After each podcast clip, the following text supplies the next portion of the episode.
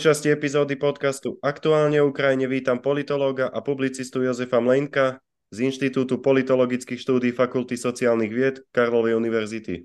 Dobrý den. Vidíte medzi európskymi politikmi nového Churchilla, ktorý sa dokáže jasne postaviť nebezpečenstvu pre starý kontinent? Já ho tam bohužel nevidím a samozřejmě. Pak jedna věc je, eh, Churchill ve své době skutečný a Churchill, jak ho vnímáme dnes, samozřejmě on je trošku idealizovaný v tom, v tom svém eh, vlastně životě po životě, ale uh, i, i tak, kdybych byl realističtější, nebo přeci jenom to, ten obraz o něm si trošku odmocnil a trošku zreálnil, tak bohužel ani tak se mi tam jako nejeví žádný takový politik. A je to ostatně dáno i tím, že přece jenom Winston Churchill byl premiérem eh, velmoci, mocnosti, globální mocnosti ve své době. A možná i kvůli tomu měl nějakou schopnost eh, řešit, eh,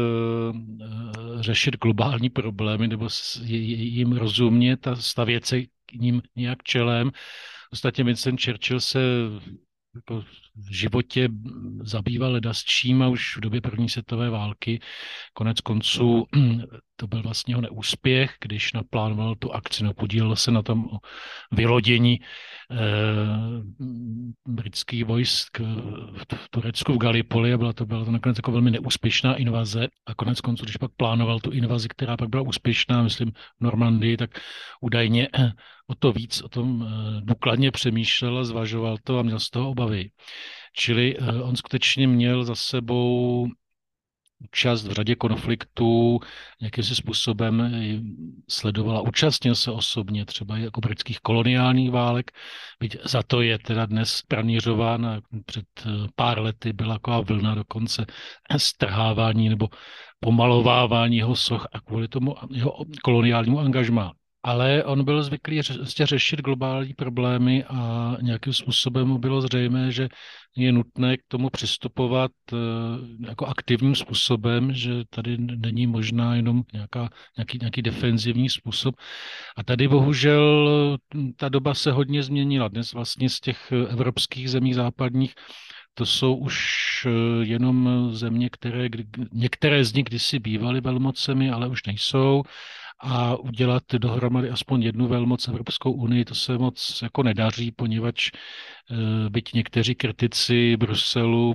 obvinují Evropskou unii, že eh, jak, jak si ovládá příliš ještě členské státy, tak opak je spíš pravdou ta instituce je jako celek velmi neohrabaná, poněvadž právě ty centrální orgány nějaké, nějaké velké pravomoci nemají. A pak to jsou Spojené státy americké, které pořád samozřejmě velmocí jsou, pořád nejvýznamnější, ale i oni pak musí nějakým způsobem koordinovat své kroky s těmi evropskými mocnostmi a konec konců eh, ve Spojených státech i sílí hlasy, že stejně tím hlavním boji, bojištěm, nebo nejenom vojenským, prostě politickým, tím místem hlavního střetu, který nadchází a který už probíhá je Ázie, nebo oblast, oblast eh, jeho východní Asie zejména, a že tudíž i ty jiné záležitosti evropské a tak dál eh, by Spojené státy neměly vnímat jako prvořadý problém, což samozřejmě třeba postoj k Ukrajině nesvědčí. Takže bohužel tady tady Churchill není, do, do, doba je dost jiná, svět se proměnil a na těch evropských zemích státnicích je i dost eh, dobře patrné, že oni už ani se jako nepočítali s tím, že by museli čelit eh, něčem takovému, jako je přímá vojenská agrese velmoci typu Ruska, schánět peníze na výzbroj a pomáhat budovat armádu a to ještě vlastně mají tu výhodu, že to není jejich armáda, to nejsou jejich, jejich občané, kteří umírají, jde o to jenom jako více pomoci Ukrajině a, a ani to se úplně nedaří. Ako sa pozeráte na vznikajúcu maďarsko-slovenskú proputinovskú koalíciu v rámci Európskej unie? Ona naštěstí, to jsou dva státy a oni naštěstí jako nemohou sami o sobě nic prosadit ale mohou hledat co zablokovat, poněvadž v těch klíčových otázkách pořád eh, v Evropské unii platí eh, právo VETA, vyžaduje se jednomyslný souhlas, takže to vlastně i ilustruje to, o čem jsem mluvil před chvilkou, že Evropská unie jako celek je dost neohrabaná, poněvadž v těch rozhodujících otázkách stačí, když se Slovensko nebo Maďarsko postaví na zadní a mohou zablokovat uh, nějaké důležité rozhodnutí. Ostatně se tak už děje a řada rozhodnutí Evropské unie, i co se týče Ukrajiny, pomoci Ukrajině, ať už humanitární, ekonomické nebo vojenské, tak ehm, většina těch rozhodnutí stejně, eh, myslím, byla přijata později, než musela by být a jsou tam nějaké ústupky i kvůli tomu, že Maďarsko nebo, nebo třeba jiné státy nebo několik málo států nějakým způsobem do toho vstoupí. A pak samozřejmě do toho mohou vstupovat i nějaké státy kvůli tomu, že jim to je to celkem jedno, to konkrétní rozhodnutí, ale eh, vnímají to jako příležitost, jak si vymoci pro sebe nějaké výhody. A tudíž to je taková základní politická eh, taktika, že když chci něco, eh, pro, něco prosadit pro sebe, tak zablokuju něco významného a tím si prostě tímto trucováním si vymůžu to, na čem mi záleží. Takže nebezpečné to je, protože oni skutečně mohou zablokovat různé procesy a ono samozřejmě, vy jste říkal, že to je aliance eh, pro Putinovská, tady je samozřejmě otázkou, nakolik je to jako ze strany Viktora Orbána nebo slovenského premiéra Fica jako jejich jako suverénní svobodné rozhodnutí a nakolik to třeba jenom odráží to, že ti lidé jsou, byli dlouhodobě placeni Ruskem, mají tam nějaké závazky, eh, jsou nějak vydíratelní třeba tím Putinovým režimem a tudíž tomu potom přizpůsobují tu politiku, jinak řečeno, že to jsou vlastně Putinovy loutky, které musí dělat, co, co dělají, poněvadž jinak jim hrozí, já nevím, třeba nějaké zveřejnění nějakých skutečností, které by mohlo stát politickou kariéru. Prečo sa Slovensko nedokáže inšpirovať radšej po Baltím, kde sú proti akýmkoľvek väzbám s Ruskom? Já si myslím, že tady je přece jenom rozdíl, protože ty Baltské republiky mají skutečně trpkou, krutou historickou zkušenost s Ruskem a zejména pak se Sovětským svazem, kdy i si prožili takové věci tyto národy jako deportace prostě do, na, na Sibiř do Gulagů ve velkých počtech desítek, stovek tisíc lidí. A eh, konec konců zejména Estonsko a Lotyšsko mají od vzniku nezávislosti počátkem 90. let obrovský problém s tam žijící ruskou menšinou, která tam vlastně vznikla v dobách Sovětského svazu, eh, z části, no především kvůli takovému mixu hospodářské, hospodářské nacionální politiky, kdy se tam, eh, tam Sovětský svaz jako budoval centra těžkého průmyslu a když scháněl potom zaměstnance, tak prováděl nábor nebo jakýmsi způsobem tam eh, získávali ta místa eh, lidé ruské národnosti a oni sami přitom třeba tím nesledovali nic nebo prostě měli nabídku v dobrého zaměstnání s bytem a tak dále, tak to akceptovali. A, ale ten záměr byl samozřejmě i ten, jak si vytvořit tam v té republice nějaký mix i, i, i, i národnostní a ty, a ty baltské národy takhle lépe, lépe ovládal přes tu, řekněme, sovětizovanou eh, ruskou eh, menšinu konec konců možná i záměrem těch sovětských plánovačů mělo, mělo být to, že to bude sovětizovaná ruská většina, až pak poruští ty Balty a, a tak dál. A jenom si teď jsem si vybavil, že jeden člověk, už si nespomínám přesně, kdo to byl, jako, ale to je jedno, vzpomínal na tu sovětskou éru takže když, když Estonec nebo Lotyš možná Litevec jako před takovýmto sovětizovaným Rusem eh, promluvil svou mateřštinou, tak často eh, slyšel odpověď Gavary pačelavě česky, jako mluv lidskou řečí. Jo? Že ruština byla vnímána, to je lidská řeč, když to ten jejich eh, jako jazyk byl považován těmi rus, ruskými, sovětskými kolonizátory nebo tím obyvatelstvem za nějaký podřadný jazyk zralý k vyhubení tak to je historická zkušenost, která, která baltské národy vede k tomu, že ten jejich postoj opravdu jako ostře protiruský v současné době, když to Slováci takovou zkušenost jako nemají, oni nikdy nezažili ve své historii přímo jako nějakou, nějaký, nějaký ruský nebo sovětský okupační režim. Dalo by se namítnout, že tímto režimem bylo socialistické Československo, ale tam zejména od nástupu Gustava Husáka a té, a té, a té normalizace nastala taková věc, na kterou si někteří Češi stěžovali potom, že ten režim normalizačních Husáků byl vůči Slovákům a Slovensku přece vlídnější než vůči Čechům. A ta represe tam nebyla tak tuhá, tvrdá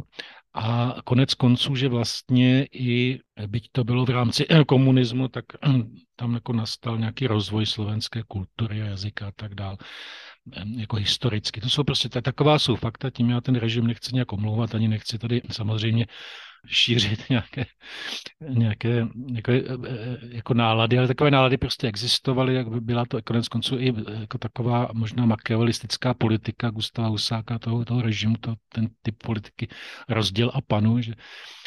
Slovákům se povede trošku lépe než Čechům, takže prostě ne, nenechají se tak strhnout jo, proti, v odporu proti tomu režimu. A eh,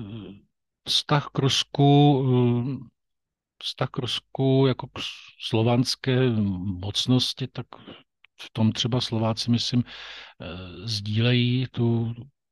mm, takový ten panslavismus nebo, nebo tyto nálady. A tyto nálady třeba mezi Čechy už dávno vyhořely, tam jsou dávno mrtvé a jak jsem mohl pozorovat, tak přeci na Slovensku jsou stále historicky živější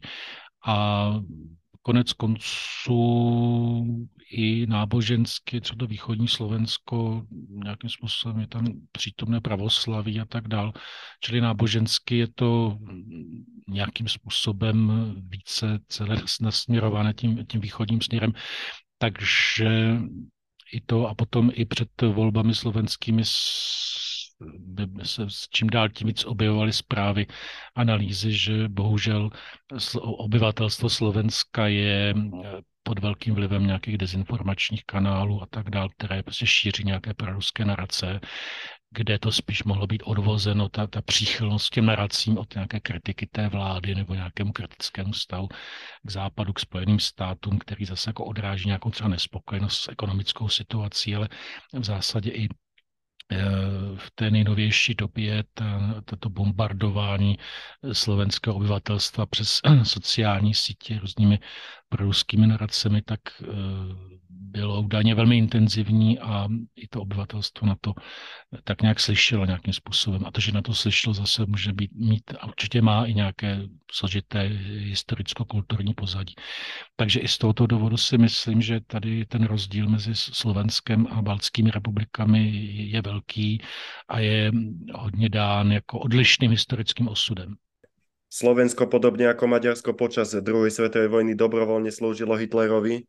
teraz sa ochotne podvoluje Putinovi. Máme to v génoch? Ne, já si nemyslím, že zatím je nějaká, eh, nějaká větší po, po, po, povolnost diktátorům. Ostatně, že Slovensko sloužilo Hitlerovi, tak Zase on to má nějaký historický kontext a historický původ. Konec konců Slováci si mohli za první republiky oprávně stěžovat a oprávně si stěžovali, že eh, jak si to národnostní uspořádání eh, plně nevyhovuje jejich ambicím a jejich zájmům, že se dožadovali nějaké autonomie, které se jim za první republiky nedostalo, tak se toho tématu potom chopili ty nacionalistické síly a využili pak samozřejmě nějaké té mezinárodní konstelace velmi nepříznivé pro první republiku.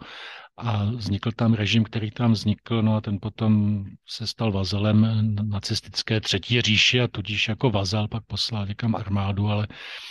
já bych jako to, to, to neinterpretoval tak, že jsou Slováci nějak náchylnější nějakého poklonkování diktátorům. Spíš si skutečně myslím, že, že zatím mohou být eh, některé historické skutečnosti. A ostatně ještě bych vlastně zmínil jednu věc, a to souvisí s těmi, s těmi ruskými naradcemi na, na, na sociálních sítích. Ono to i odráží nějaký ten obrovský kulturní konflikt eh, západní civilizaci mezi zastánci tradičních hodnot a tím pokrokovějším, liberálnějším proudem. A Slovensko je v tomto ohledu, myslím, eh, hodně konzervativní,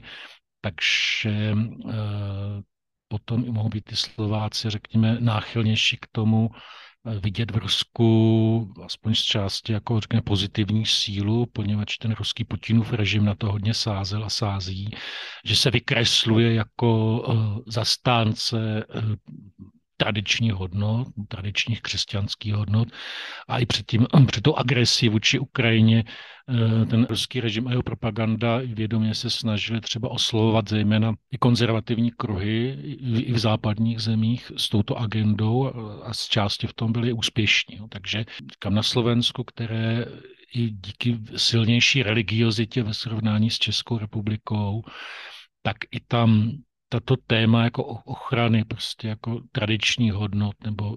definice manželství a rodiny v těch tradičních konturách, tak je, je to něco, co tam lidé více slyší, jsou pak jako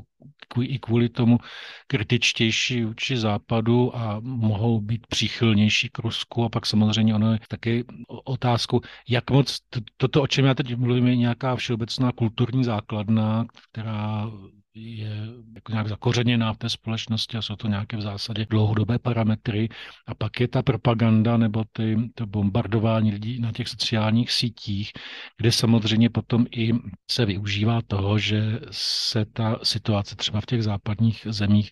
jako přehání, jo, že se vytváří nějaké obrazy prostě, že jakoby,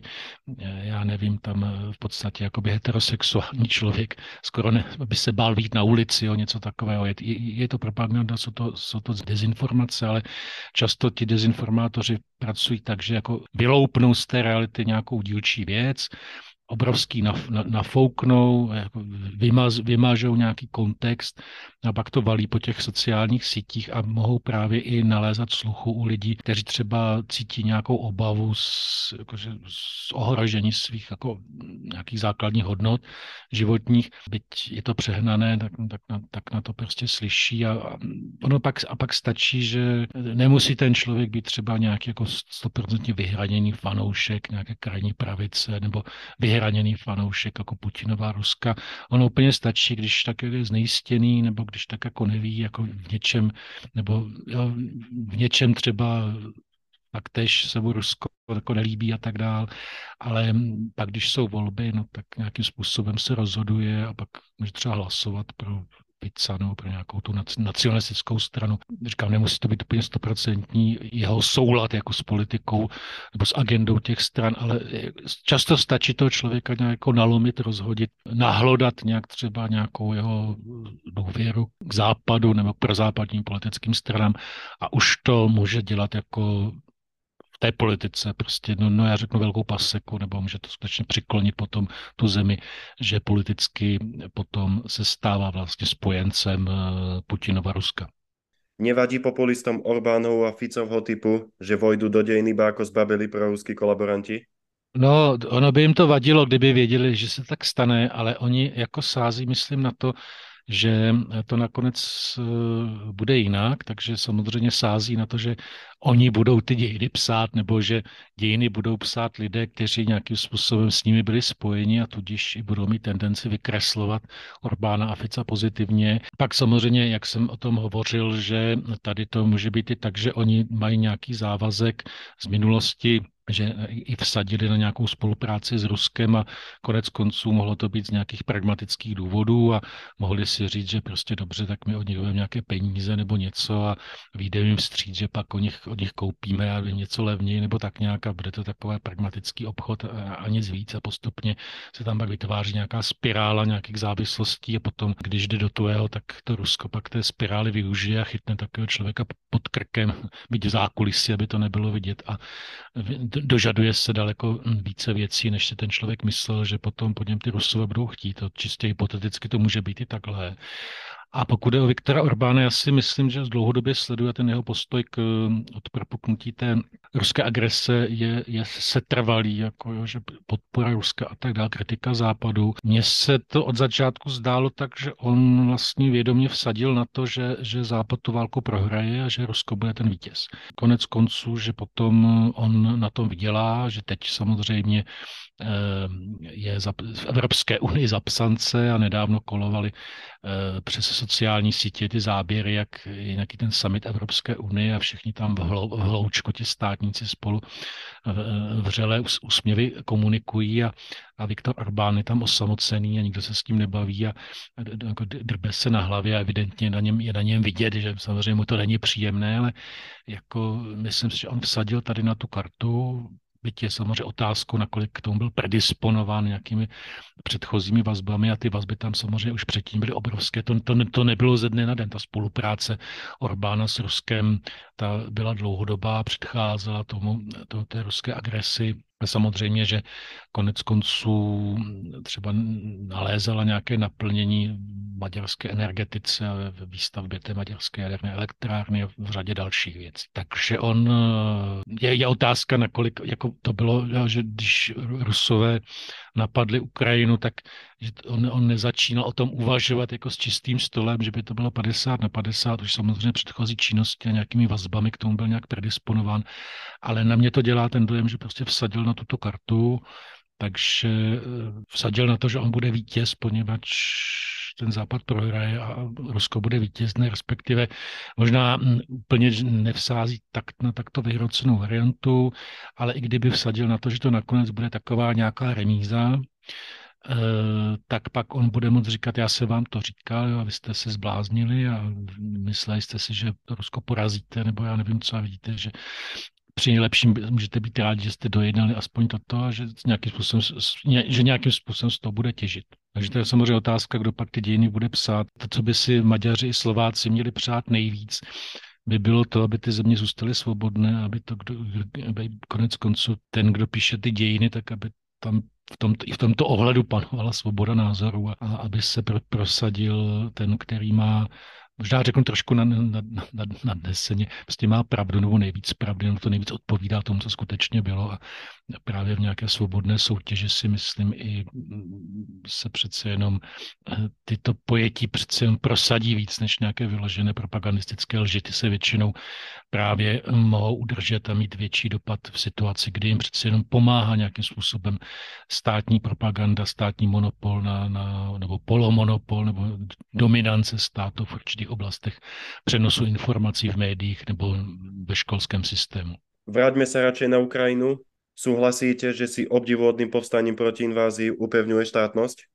Spíš bych řekl, že si upevňuje uh, národní identitu, něj to tak i bývá. To je prostě taková velká válka, která uh, přináší samozřejmě velké oběti, ale zároveň velké vzepětí. Ona má pak jako formativní vztah na, na, na národní identitu, jako, jako, jako, jako, jako obrovský. A tady to, že se Ukrajina postavila Rusku a že čelí ruské agresi,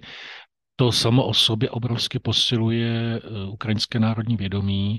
a šíří ho právě i tím východním směrem, poněvadž ta ruská invaze i logicky postupovala od východu směrem k západu. Tudíž vlastně nejvíce eh, byly zasaženy ty oblasti východní a jihovýchodní Ukrajiny. To byly oblasti ruskojazyčné, kde i žilo obyvatelstvo, které bylo používal tedy ruštinu jako jazyk běžné komunikace a konec konců, které i nemělo nebo nemuselo mít tak vyhraněně kritický vztah k Rusku i kvůli tomu jazyku a které třeba mělo tendenci vnímat eh, Rusko pozitivně a konec konců i přemýšlet o té politice nebo o postavení Ukrajiny tak, že by měla spolupracovat s Ruskem více, nebo že by měla hledat nějak, nějaký vyvážený stav mezi Západem a Východem a tak dále s Západem a Ruskem. To si myslím, že ta ruská invaze jako smetla, no, že oni, oni čelí té zkušenosti, že jim ti ruští eh, bratři zabíjejí jejich nejbližší, že boří města, prostě chrámy a tak dále. A reagují na to samozřejmě eh, jako negativně. Posiluje to samozřejmě jejich eh, negativní vztah k Rusku a tudíž se i více přiklání k ukrajinské identitě a řada lidí těch ruskojazyčných i na tu invazi reagovala, takže se začala učit ukrajinsky nebo přepla na ukrajinštinu. Samozřejmě většina i toho ruskojazyčného obyvatelstva nějakým způsobem nějakou míru ovládnutí ukrajinštiny v sobě měla, ale tady prostě ten přechod byl skutečně ten, že používají ukrajinštinu nejen při komunikaci se státními orgány, po případě v určitých úrovních školství, ale že skutečně používají ukrajinštinu jako jazyk běžné komunikace. A, ale, ale i stejně pořád a i diváci z pravodajských pořadů zpráv, jakož čeští nebo slovenští si toho mohou povšimnout, že samozřejmě mohou si to povšimnout, pokud,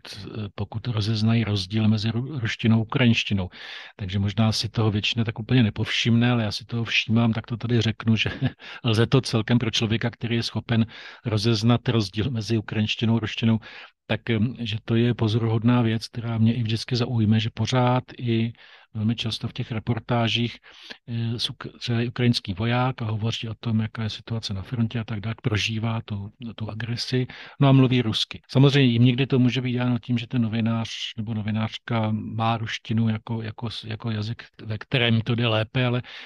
ale ten člověk taktéž je schopen eh, používat ruštinu celkem běžně, ale spíš si myslím, že to skutečně je takže ti vojáci pořád používají ruštinu jako jazyk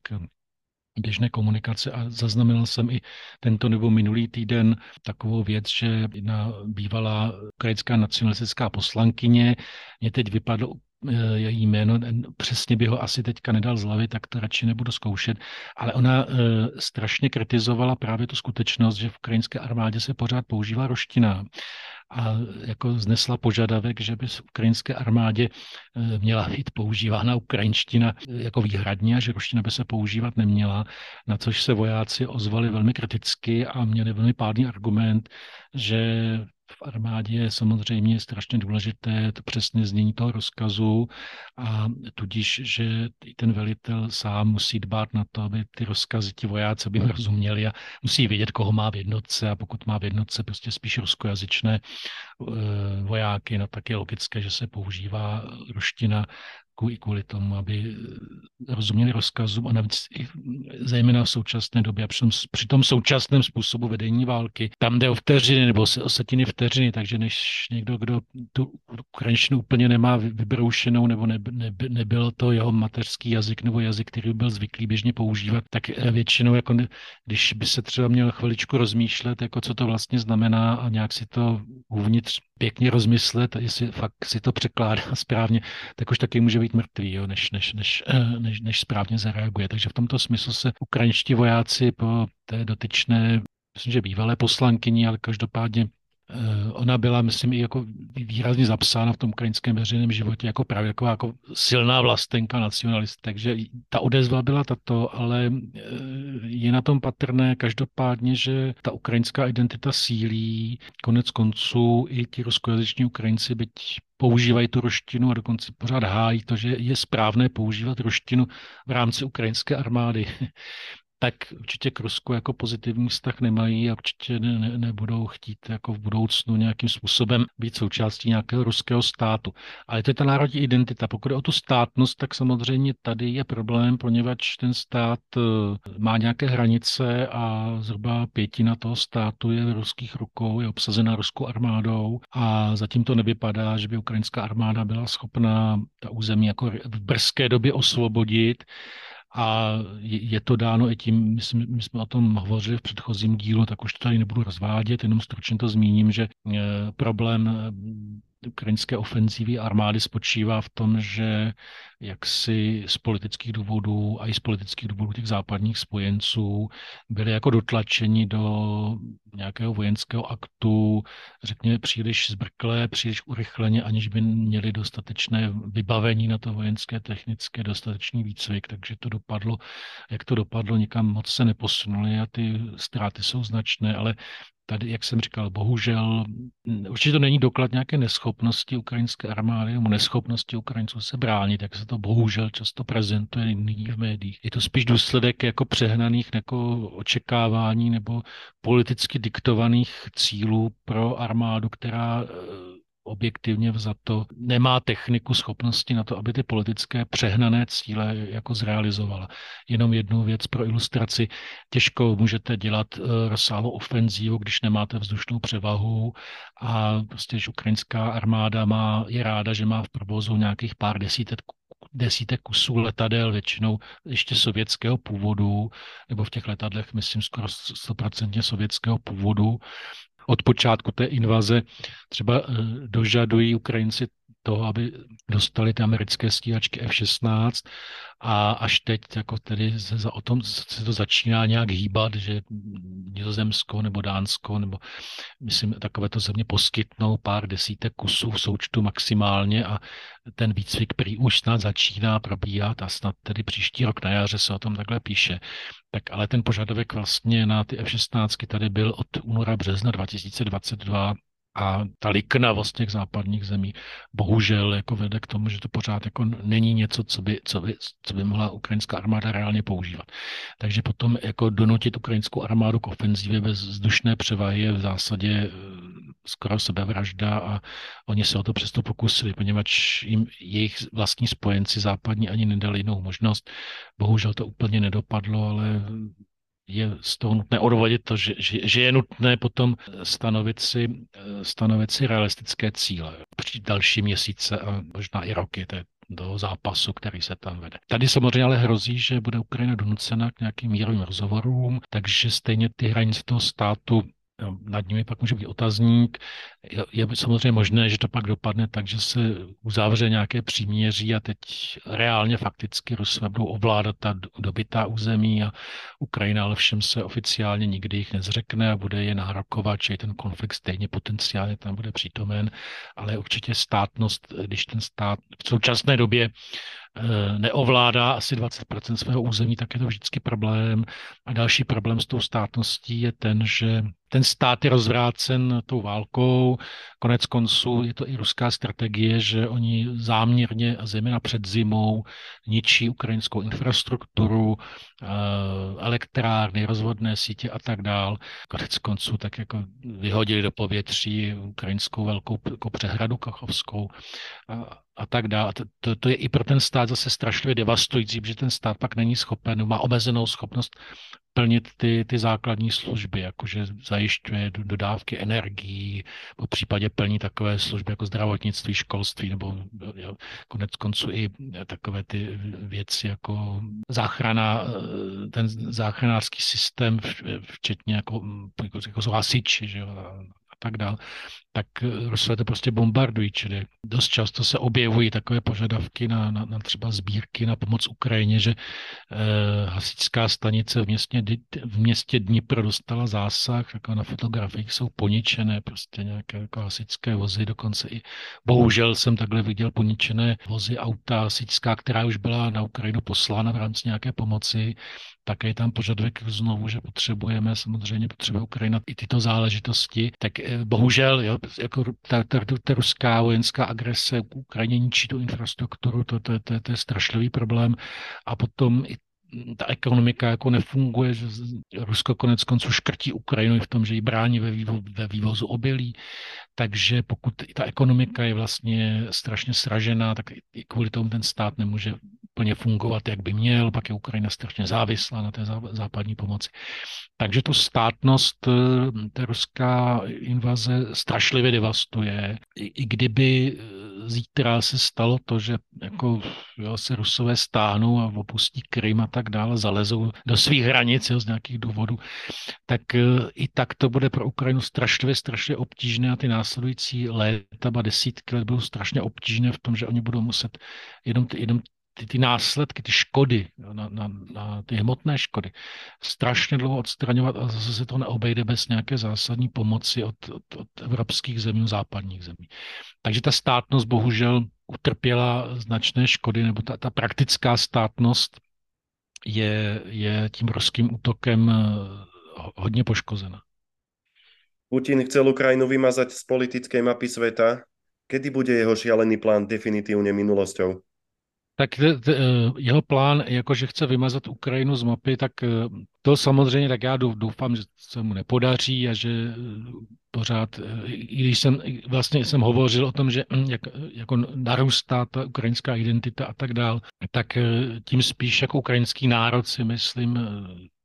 to, to přežije nebo vlastně posílil Putin i v těch Ukrajincích, kteří do té invaze možná nebyli úplně národnostně vyhranění, tak národní identitu posílil a tím pádem si myslím, že, že, ten, že ten národ přežije a, a bude se dál i rozvíjet právě s nějakou eh, posílenou identitou, byť za cenu strašného utrpení a ztrát. To bude to strašně bolestivá věc, jo, samozřejmě. Vlastně nikdo by si neměl přát, aby posiloval identitu tímto způsobem. Ale stalo se. Ale pokud jde o ty, o ty plány ovládnout Ukrajinu, tak to, to je samozřejmě otázka, protože No je to pevnou součástí ruské, ruské identity. Vlastně to, Rusové mají tu identitu národní postavenou na tom, že samozřejmě jsou nějací Rusové v tom užším slova smyslu, ale pak je jakýsi širší ruský národ, všeruský národ nebo velkoruský národ. Tam patří podle nich i Bělorusové, Ukrajinci a těm Rusům patří v tomto velkoruském celku jakoby vůdčí role a že tam je prostě vazba daná dějinami a konec konců i pravoslavnou církví. Jazykem nebo blízkostí jazyka, tak na ukrajinštinu Rusové pohlížejí pohrdlivým způsobem, pokud je to Bělorusko, tak to je daleko ještě více eh, rusifikovanější než Ukrajina. A toto je v tě, jako mm, k tomu jsou Rusové vlastně vychovávání od dlouhá staletí, by se dalo říct, že tato ideologie trojediného národa, to byla ideologie, kterou začal rozvíjet eh, ruský carský imperiální režim v 19. století a našli bychom ji v dřívějších dobách, nějaké její prazáklady a tak dále. A tuto ideologii vlastně pak začal rozvíjet i komunistický režim, že ten sovětský komunismus se na první pohled jevil jako univerzální. A možná, dejme tomu, v těch 20. letech na počátku i Eh, nějakým způsobem s tou národnostní otázkou pracoval, eh, řekněme, rovnoprávně. Ostatně ta 20. leta minulého století, kdy Ukrajina větší její čas eh, spadala do, patřila do Sovětského svazu, tak jsou takovou zvláštní dobou, kdy vlastně to bylo, to bylo vlastně jediné období delší v dobách Sovětského svazu, kdy se rozvíjela ukrajinština, ukrajinská kultura, byť tedy nějakým způsobem ovlivněná silně tou bolševickou ideologií, eh, protože existovala tehdy politika takzvané korenizace, zakořenění toho socialismu v těch národních identitách i tehdy třeba řada ukrajinských eh, intelektuálů nebo vůbec jako lidí, kteří v důsledku první světové války a občanské války v Rusku skončili někde v exilu, tak se vracela a tak dál. A Ovšem to skončilo s nástupem Stalina k moci a tak on úplně otočil to kormidlo a nastala rusifikace, ta politika byla opuštěna, eh, na, pomohl Stalin na Ukrajině jako rozdmíchat ten hladomor nebo nějaký hladomor, který vznikl eh, na základě jako té, té šílené hospodářské politiky, tak ještě to umocnil, že se toho chopil politicky a skutečně to pak pojal jako nástroj, řekněme, a to je spor mezi Rusy a Ukrajinci, mezi Ukrajinci a některými jinými uh, historiky, většinou tedy ne, neukrajinskými, nakolik tedy ta Stalinová vědomá pomsta, to vědomé zneužití toho hladomoru, nakolik bylo motivováno třídně, jako že chtěl zlikvidovat soukromé rolníky jako třídu a nakolik to bylo motivováno národnostně, že chtěl vyhubit Ukrajince jako národ. Ono se to úplně vlastně nedá tento spor eh, vyřešit, poněvadž drtivá většina těch rolníků byli Ukrajinci, takže Ukrajinci to vnímají tak, že to byla vlastně vědomá Stalinova genocida proti ním jakožto národu, byť eh, nutno podotknout, že ten Ladomor zasáhl prostě jiné národnosti a konec konců zasáhl třeba i oblasti Jižního Ruska a tak dále. Skutečně drtivou část těch obětí tvoří Ukrajinci, oni to takhle vnímají.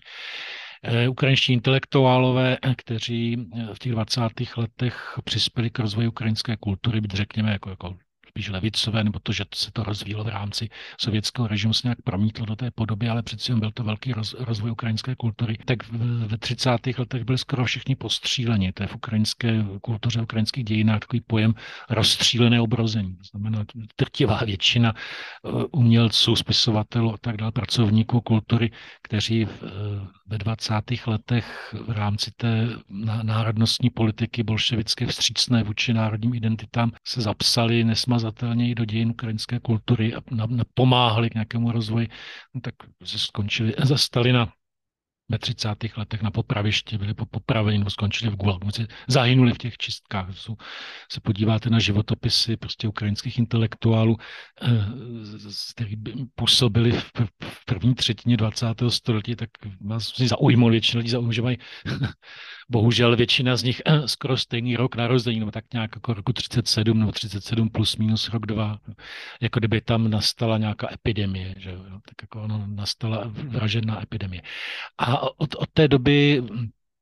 potom za vlády těch dalších sovětských tajemníků, tak ta politika už byla v zásadě rusifikační, byť bychom tam našli nějaké třeba zmírnění té rusifikace a nějaké období třeba v 60. letech jako mírnějšího tlaku, ale v zásadě i vůči Ukrajině pak převládala politika rusifikace a i, vrá, i ten celý sovětský svaz byť jako začínal a i prezentoval se po celou dobu, jako že to je univerzální, že jako oni říkají, nám jde o budování socialismu, nového uspořádání eh, v rámci celého lidstva. Jo. Ten systém náš je nejlepší a měl by se rozšířit planetárně. Ale v zásadě oni to, oni to propojili prostě s, s ruským nacionalismem že to sovětské bylo propojeno prostě s, do nějaké slitiny jako s Ruskem, s ruským nacionalismem, s ruskou identitou, s ruštinou jako hlavním jazykem toho sovětského svazu. Takže to byl takový jako, tak, tak, taková, ten, takže ten komunismus jako představoval rusifikaci a to pro, vlastně pro všechny ty sovětské národy, které žily v rámci Sovětského svazu, ať už ty národy, které měly teda formálně tu svazovou republiku, nebo i národy, které třeba byly nějaký formálně ještě nižší status. Takže vlastně Sovětský svaz pak byl vnímán jako žalář národů. A dokonce i někteří rusové, co kritici komunismu ruští, potom jako tvrdili, že vlastně i to bylo jako zotročení toho ruského národa v jejich, v jejich pojetí, takže jak si ten komunismus nebo ten systém byl pro ruský národ jako nepřijatelný. Řada z těch lidí, o kterých mluvím, ale pak, když komunismus padl, tak eh, se z nich stali ruští nacionalisté a zastánci vlastně plus minus třeba nějak, nějaké té ideje toho trojediného národa. Takže to, to si u nich Ukrajinci pak moc nepomohli. Ale každopádně to vnímání Sovětského svazu jako žaláře národu existovalo. I vlastně Ukrajinci čelili po drtivou většinu času, kdy Sovětský svaz existoval, čelili prostě té rusifikaci. Ovšem ta, ta, ta sovětská rusifikace, jak jsem o ní teďka mluvil, to propojení toho sovětského s tím ruským, to je obrovské, já řeknu, zažrané i jako v, v kolektivním vědomí eh, současných Rusů. Oni jako to mají často smíchané tak, že vlastně oni mají takovou nostalgii po Sovětském svazu, kdy ten Sovětský svaz byl ta velmoc, Již to samo o sobě mají spojený s tou, s tou převahou té ruské kultury a do toho vlastně i po tom roce 91 eh, samozřejmě ty, ty nacionalistické proudy, tendence, toto vnímání Ukrajinců a Bělorusů jako de facto podřízených entit velkoruskému národu, to je strašlivě silně zapsáno v ruském národním vědomí, v ruské identitě u běžných obyvatel. Konec konců je, je otázkou potom, kdyby, dejme tomu, Putin padl, tak eh, nějaké ruské nové vedení, a dokonce možná, kdy to byl nějací eh, jako demokraté nebo nějací lidé z opozice, tak u většiny z nich bychom možná i nalezli právě tento postoj, že pořád by měli obrovský problém s tím uznat, že jako Ukrajinci jsou svébytný národ a že mají právo na to e, mít vlastní stát a že konec konců, když se rozhodnou, že chtějí být součástí Evropské unie nebo součástí toho západního civilizačního okruhu, že to je jejich volba, jejich rozhodnutí, oni by to měli respektovat, tak s tímto, aby se někdo směřoval eh, v ruské populaci a možná i u části třeba i lidí, kteří jsou kritičtí vůči Putinovi, tak takových lidí e, bude pořád jako dost málo to bude jako problémy nalézt. Takže to bude do budoucna obrovský problém, že pokud eh, sami Rusové ve své identitě si jaksi neuvědomí, že ten koncept trojediného ruského, velkoruského národa je překonaný, že je to koncept koloniální, eh, eh, díky němuž hm, jak si jenom zatročují jako jiné národy, Ukrajince pod či potenciálně Bělorusy, nebo potenciálně reálně, jaké mohli, že ten běloruský režim je závislý na Rusku a Lukašenko by se neudržel bez Putinovy pomoci. Tak dokud si to neuvědomí a, ne, a nějakým způsobem si ne, nevytvoří nebo ne, nedotvoří nějakou vlastně identitu, která by respektovala to, že ten ruský národ je už opravdu to, ti lidé, kteří žijí na území dnešní Ruské federace a používají ruštinu. A takový národ pak samozřejmě si musí hledat nějaký jako smysl existence, poněvadž na, tu, na, na ten velkoruský národ tam jsou napojeny nějaké imperiální ambice a je to i silně napojena taková jako ta náboženská nebo pseudonáboženská vazba, že tento velkoruský národ má nějaké historické poslání a v zásadě, že i má historické poslání být jako baštou toho správného, neskaženého křesťanství a tak dále. To je, to je na to strašně jako napojen, vlastně promíchaný, takový ruský mesianismus je s tím spojený. Takže toto, z toho se, z toho se probudit, tohoto se zbavit a najít si nějakou identitu, která je, řekněme, skromnější, která bude počítat jenom s tím, že prostě Rusové jsou ti lidé, kteří žijí na území Ruské federace a musí si v tom světě najít své místo. A ještě tam samozřejmě oni budou mít velký problém, že zdaleka ne všichni obyvatele Ruské federace jsou Rusové. Tam jsou samozřejmě celá řada jiných národů, jako Čečenci a včetně některých z nich jako jsou, jsou, jsou muslimské národy a, a pak na té Sibiři jsou je řada jiných národů a různých kmenů. Takže to i, i, když oni se omezí na tu samotnou Ruskou federaci, tak i tak budou mít s tím jako velký problém. Ale problém to bude zásadní. Ale dokud se tady toho nezbaví, dokud nepřejdou v té identitě na, já jsem řekl, já bych řekl, skromnější koncept, tak potenciálně pořád vlastně bude Ukrajina ohrožena. Potenciálně pořád tam, i když bychom si představili, že Putin padne a, a konec konců, že i tam nastoupí nějaký režim, který aspoň navenek to nějak uzná a nebude Ukrajinu ohrožovat, tak pokud se v té identitě budou zachovávat ty, ta, ta komponenta, pokud, pokud bude vystavěná na té koncepci nějakého si trojediného národa, tak vždycky bude hrozit, že v budoucnu se to někdo chopí, kdo zase podobně jako Putin rozdmíchá ty vášně a, a získá i takhle nějakou jako legitimitu pro, pro nějaké vojenské akce. Má Putin už len jednu možnost dohrať túto nezmyselnou tragédiu do konca? Stálo mu to celé za to? Tak já nevím, kolik on má možností. Uh, jestli mu to stálo za to, on samozřejmě možná si myslí, že to, že to přepískl, nebo možná kdyby věděl, jak se věci budou vyvíjet uh, po, po, po tom únoru 2022, možná by přeci jenom se zastavil on nějakým způsobem kalkuloval a přeci jenom je evidentní, že hodně podcenil vůli Ukrajinců k odporu, schopnost Ukrajinců k odporu, strašlivě, a to on a to jeho okolí strašlivě i před tou válkou přeceňovalo to, že když je na Ukrajině ruskojazyčné obyvatelstvo, že to jsou lidé, kteří jsou vlastně rusové a kteří budou vítat ruské tanky potom, když to mírně přeženu s šeříky, že to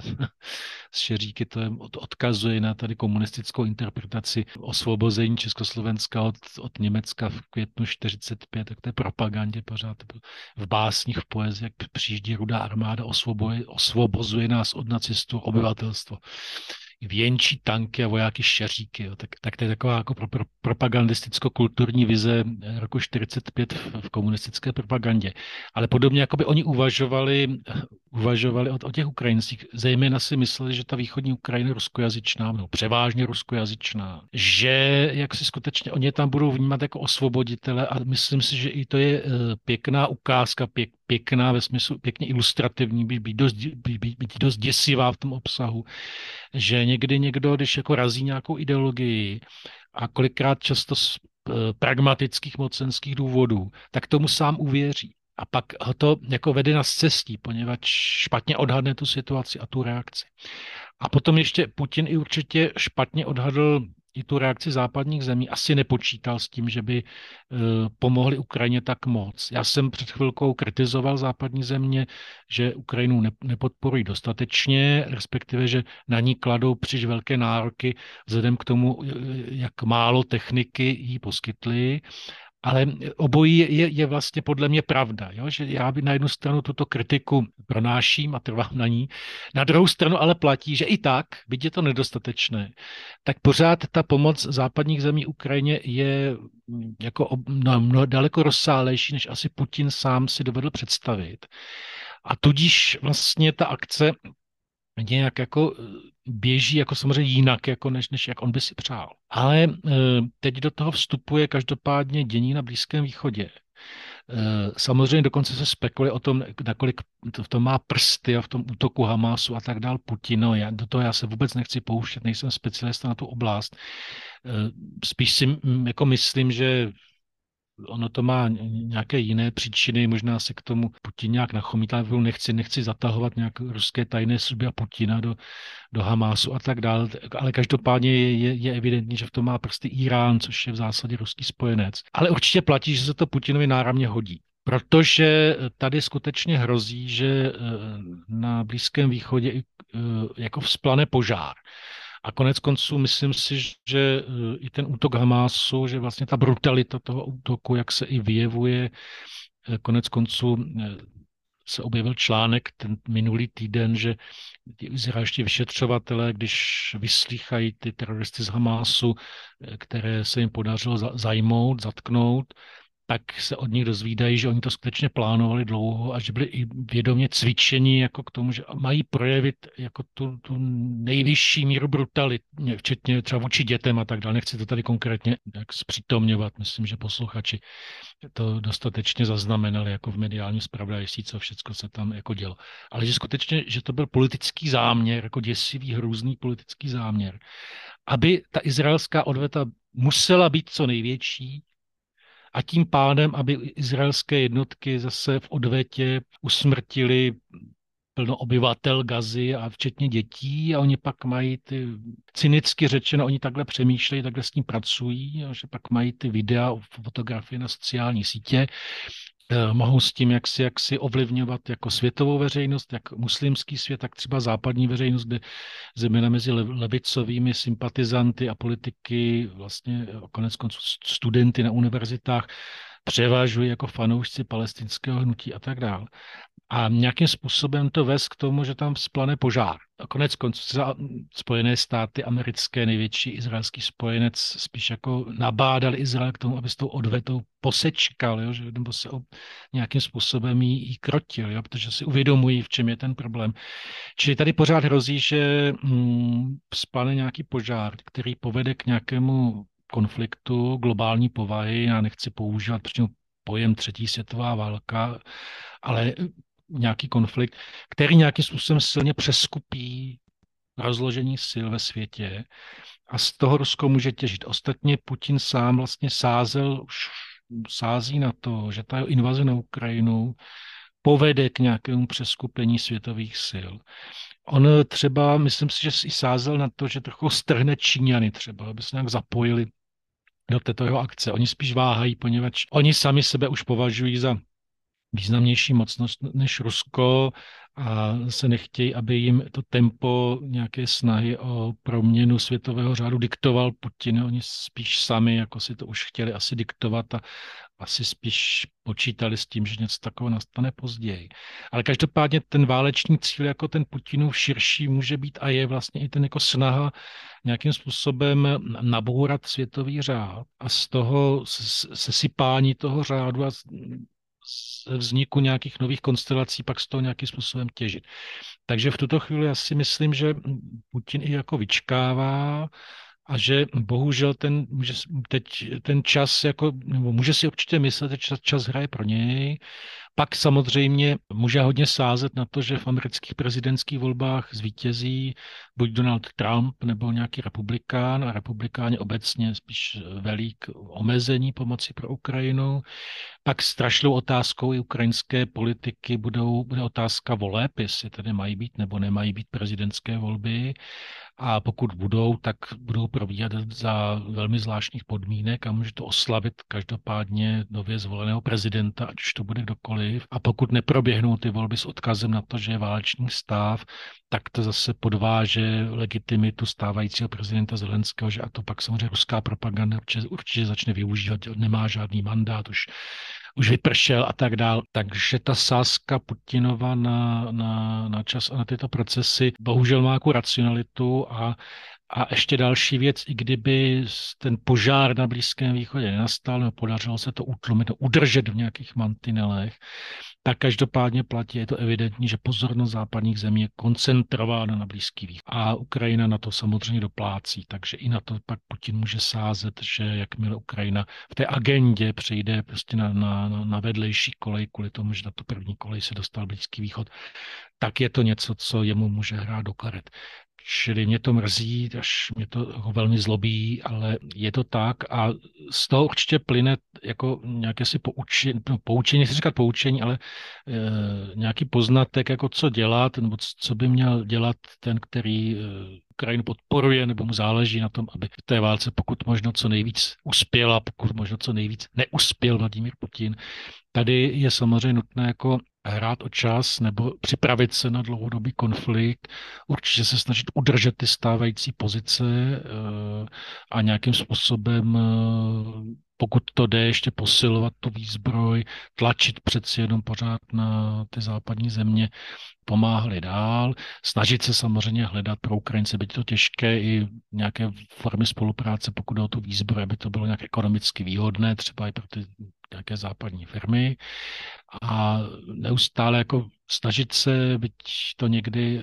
působí depresivně, snažit se prostě neustále držet tu ukrajinskou agendu ve veřejné mínění jako něco, co je strašně důležité, poukazovat právě na to, že tam nejde jenom o nějakou Ukrajinu, nebo No, prostě samozřejmě, já jsem říkal o nějakou Ukrajinu, tak já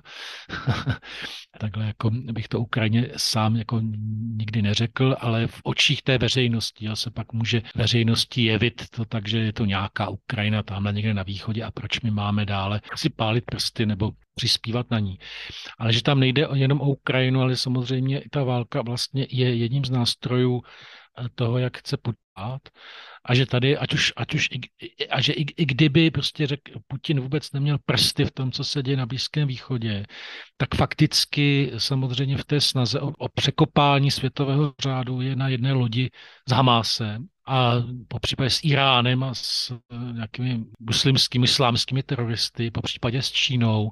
A že to překopání světového řádu tudíž evidentně logicky nebude v náš prospěch, nebo že to určitě nebude v prospěch toho způsobu života, té kultury, na, na jakou jsme zvyklí v Evropě, nebo kterou jsme si tady v České republice na Slovensku vypojovali v roce 89. Že pak samozřejmě eh, to může podpořit, posílit nějaké autoritářské tendence, samozřejmě, že i to, i to překopání světového řádu se může projevit v ekonomice, že ty evropské země ztratí nějakou pozici, která jim třeba um-, umožňovala dosud i byť je to kritizováno, za, za jaké ceny se prodávají energie, ale pořád ještě jako obstarávat ty energie za nějaké ceny, které jsou snesitelné. V případě překopání světového řádu pak se může Evropa ocitnout na, na páté, šesté koleji a uh, jenom nějací no, noví hráči prostě se řekl, tak ty Evropany jak ještě podojíme, že peníze za energie. Takže i ekonomicky ta, ta situace, ta životní úroveň by pak šla tady pravděpodobně hodně dolů. To znamená, že opravdu ta situace jako je vážná a není, není to žádná legrace a skutečně je nutno vnímat tu agresi na Ukrajině v rámci, aby řekl, globálního kontextu. A že skutečně pokud tam eh, ta Ukrajina výrazně prohraje, ten západ s ní, tak to může mít jako strašlivé, zcela zásadní důsledky. To je třeba mít na paměti, třeba neustále upozorňovat a nějakým způsobem se snažit mobilizovat i veřejné mínění tady na Slovensku, aby to takto vnímalo a aby skutečně i opravdu jako vnímalo to, že jako to, co se děje prostě na Blízkém východě a na té Ukrajině, že nějak spolu souvisí a říkám, já nechci tady eh, vytvářet nějaké teorie spiknutí ani si nemyslím, že to, to nejhlavnější silou v pozadí útoku Hamásu je nějaké Rusko, ale jako jde to, spol, jde to společně. No. To, to, ty, ty síly, ten Hamás i Putin vlastně každopádně lze říct, že v tuto chvíli mají společný zájem. Jo. Svrhnout vše, na co my jsme tady zvyklí. A i proto to ukrajinské bojiště je, je pořád eh, jako obrovsky důležité. V čem je vojna na Ukrajině výnimočná v porovnání s jinými konfliktmi? Ta válka je, je výjimečná. Eh, samozřejmě eh, jako já to nechci pojmout úplně ze široka, že konfliktu je celá řada, takže eh, já to vemu tak, že jako v čem je výjimečná z toho hlediska, na co jsme třeba byli zvyklí po, po roce 89, jo, tady to omezím, tak určitě je to první jako vlastně velká válka v na evropském kontinentu po roce 89 lidé byli zvyklí na to, že pokud nějaká válka, válka je, tak je to někde v, někde v Afghánistánu nebo v Iráku, někde hodně daleko a že to pokud to má nějaké důsledky, tak nějaké nepřímé, byť třeba jako v podobě nějakého růstu cen benzínu a tak dále, ale vlastně válka to je něco, co je někde jako strašně daleko a na to se koukáme v televizi, jako na třeba válku v přímém přenosu, jak jo, americké letadla startují z letadlových lodí a vidíme záběry nějakých bomb, které dopadají někde na Bagdád. Jo, to, prostě, to je pro nás v podstatě jako Mars jo, nebo nějaká vzdálená galaxie. Nám ta válka se obrovsky přiblížila. To je první věc. A pak eh, ta válka z čistě toho vojenského hlediska i překvapila řadu vojenských expertů, že vlastně je to konflikt typu hodně blízký podobě té války buď z druhé světové nebo z první světové a vlastně i teď, jak ty frontové linie se, se, se zastavily, tak se to přirovnává k první světové válce. I ta Surovikinova linie, eh, která vlastně zastavila ten ukrajinský pokus o ofenzivu, to má hodně blízko prostě k tomu způsobu vedení války v době první světové války. Či jako masivní skutečně válka, kde se uh, jsou nasazeny prostě vojenské jednotky ve velkých počtech, vojenská technika. Jo, že uh, konec konců i třeba ty armády, třeba česká armáda do, do nedávna uh, byla spíš formována tak, že ano, byly tady nějaké základní jednotky ale v zásadě nikdo moc nepočítal,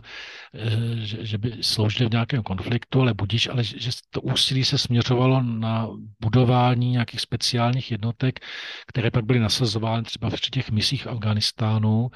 a spíš se pracovalo s představou, že ty válečné konflikty budou vést prostě nějaké nemoc početné specializované jednotky nasazované s pomocí nějaké vyspělé technologie většinou daleko od nás. A musím říct, že i samozřejmě tato koncepce v České republice určitě po celou tu dobu měla z řad armády a armádních specialistů vážné kritiky, jo, že, kteří argumentovali, že přeci nemůže spolehat na to, že ty dějiny už eh, naberou pouze tento směr a my už budeme, pokud, pokud, pokud budeme vést válku, jo, tak jenom, jenom nějakou expe, jak, jak, nějaký expediční sbor někde v Afganistánu, že je nutné věnovat pozornost i té armádě, jako aby to bylo něco, co je schopno vést pokud možné, jak se říká, vševojskový boj nebo něco zapojit vlastně všechny druhy zbraní do nějaké celkové operace, že se to může stát a ta ruská invaze na Ukrajinu svědčí o tom, že se to stát může, poněvadž to není žádné strašení, pokud by se podařilo Rusům prolomit tu ukrajinskou obranu, tak já nechci zase strašit, že by se rozjeli a chtěli by se zastavit až někde v Bratislavě, v Praze nebo v Paříži, ale určitě by je to mohlo osmělit a třeba by je to mohlo osmělit k tomu, že by vytvořili potom nějaké aliance s nějakými zeměmi. A teď čistě jako no, vymyslím si to Maďarsko, že prostě si podřídí a pak v budoucnu zase vymyslí nějakou jinou speciální operaci, posunou se někam dál směrem na západ, co se vyloučit nedá. Takže jako byť si nemyslím, že by to aktuálně hrozilo, tak v případě nějakého prolomení té ukrajinské linie, nějakého výrazného postupu západním směrem té ruské armády, je to skutečně může os, osmělit k tomu, že by, by to asi nebyl jako plynulý chod, ale může to osmělit k nějak, nějaké politice, že poznají, že prostě ta sázka na tu sílu, na tu válku prostě jako k něčemu byla, že jim to přineslo úspěch, tak to budou dál rozvíjet. Čiže skutečně má v tuto chvíli logiku je to nutnost jako začít armádu budovat skutečně na tom základě opět, že to musí být armáda početná, armáda, která disponuje všemi druhy zbraní. Ty všechny druhy zbraní by měly být jako moderní a konec konců to zase i vnáší otázku takovou, že e, ta armáda byla budována na tom čistě profesionálním základě a není se opět jako ta válka na Ukrajině nastoluje otázku, zda se přeci jenom, jako ne, že, že bude nutné posílit ten, ten faktor zapojení běžného obyvatelstva. Ne nutně, že bychom se vraceli třeba k té povinné vojenské službě, i když ani to nelze vyloučit, ale nějakým způsobem, že by i běžné obyvatelstvo mělo být eh, cvičeno více jo, na nějakou formou pro případ konfliktu a tady se samozřejmě nabízí nějak využít to, že někdo pracuje, má nějakou profesi, takže když je někdo civilní pilot, že tak občas má nějaké cvičení aby si osvojil ty vojenské postupy a když někdo pracuje s informačními technologiemi, že by pak za války nastoupily nějaké jednotky pro boji proti kyberšpionáži a tak dál a tak podobně. Takže i ten tlak na proměnu těch armád bude velký, to se zase vyžádá jako nějaké náklady a samozřejmě i výhodné pak je zapojit třeba více domácí průmysl do, do toho vyzbrojování. Takže ta válka i z toho vojenského hlediska má obrovské dopady i na, a bude mít na vojenské vojenské plánování a na vůbec budování nějakých vojenských strategií. A samozřejmě, že je to něco, jak jsem říkal, ještě to zobecním, že najednou skutečně existují pořád a budou bohužel existovat státy a mocnosti, které i možná právě bohužel na základě té ruské akce mohou poznat, že lze dosáhnout nějakých cílů vojenskou, vojenskou intervenci. Mám dostatek armády a e, techniky a udeřím na nějaký stát, který považuji slabší, tak se mi může podařit dosáhnout nějakých cílů a dokonce i pak ustát nějaké sankce nebo nějaké, nějaké protiakce spojenců toho napadeného státu a prosadit si nějakým způsobem svou a že skutečně i konec konců vstupují i znovu do hry jako ideologie, poněvadž ta, ta ruská agrese je samozřejmě postavena nějaké historicky hodně podmíněné ideologii a konec konců, když jsem hovořil o Blízkém východě, tak ty politické koncepce, které v Blízkém východě kolují, no tak to jsou jako se propoje, nějaké propojeniny e, nacionalismu, náboženství, a ideologií nějakých politicko-nábožensko-kulturních a tak dále. Takže ten, byť se zdál, ten svět bude v budoucnu takový odideologizovaný, takový hodně technický a pragmatický, tak tady se ukazuje, že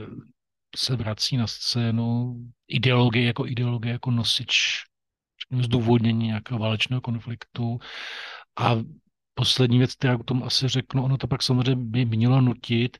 jak Čechy, tak Slováky k tomu, jako k nějakému hlubšímu promýšlení té, té, té národní identity. Tady samozřejmě, a, včetně toho, co, co ta identita znamená z hlediska hodnot nebo politické kultury. Jo, jestli to je identita národní, která je spojená s demokracií a s pluralitou a s nějakou sadou lidských občanských práv a s tolerancí k jiným, anebo jestli to bude nějaká uh, uzavřená věc, která jako vylučuje hodně ostatně, nějaká xenofobní a tak dále. To jsou témata, věci, ke kterým ten vývoj i ty, ty národy třeba ve střední Evropě donutí a konec konců na tom Maďarsku je vidět, nebo konec konců teď na tom slovenském vývoji, že ta tendence k nějakému tomu uzavřenému nacionalismu i omezujícímu lidská práva tady je bohužel velmi silná. A tím spíš by ovšem zastánci těch liberálních hodnot si myslím, měli na to reagovat způsobem, že jim by mělo dojít, že přeci jenom ta otázka nějaké národní identity, identity vůbec, že je významná. Možná ji trošku přehlíželi, ale by měli jako jí prezentovat a věnovat se jí tak, aby byla ta identita, identita zároveň nositelem, jak jsem říkal, nějakých politických hodnot eh, posilujících demokracii, pluralitu, lidská občanská práva. Súhlasíte s tým, že vojna na Ukrajine vyzliekla každého úplne do naha? Nedá sa stať alibisticky niekde medzi a tváriť sa neutrálne? S tím bych souhlasil, no, ono, to, ono to platí samozřejmě eh, na Ukrajině. Tady u nás pořád eh, lze žít, aniž by člověk se takto vyhraňoval, a hodně lidí to takhle asi má, že má ten postoj, že je, je nevyhraněných, jo, že vám řekne, že je to nějak jako, že, že, že, že, v to, že ten konflikt není černobylý a tak dál, to vám asi hodně lidí řekne. Ale uh, samozřejmě, že uh, by lidé měli na to reagovat tak, jak jsem o tom před chvilkou mluvil,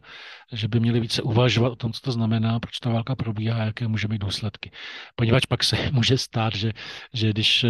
se jaksi tak, tak to nevysvléknou do náha, že pokud si sami jaksi nepostaví tu otázku, tak když to mírně přeženu, pak se jim může stát, že tady eh, eh, přijedou nějací ruští vojáci nebo konec konců nějací jiní vojáci a vysvléknou je do náha skutečně reálně, že je okradou všechno a konec konců můžou ji usmrtit, může okrást o život sám, takže to vyslékání do naha, já bych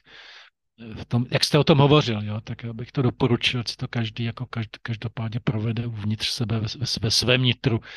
a uvědomí si, že skutečně když on bude chtít být jako neutrální, nebo když si toho nebude chtít všímat, tak jidí si všímat budou a pak se mu snad to může stát, že pak už bude v situaci, kdy bude pozdě jo, na nějakou reakci nebo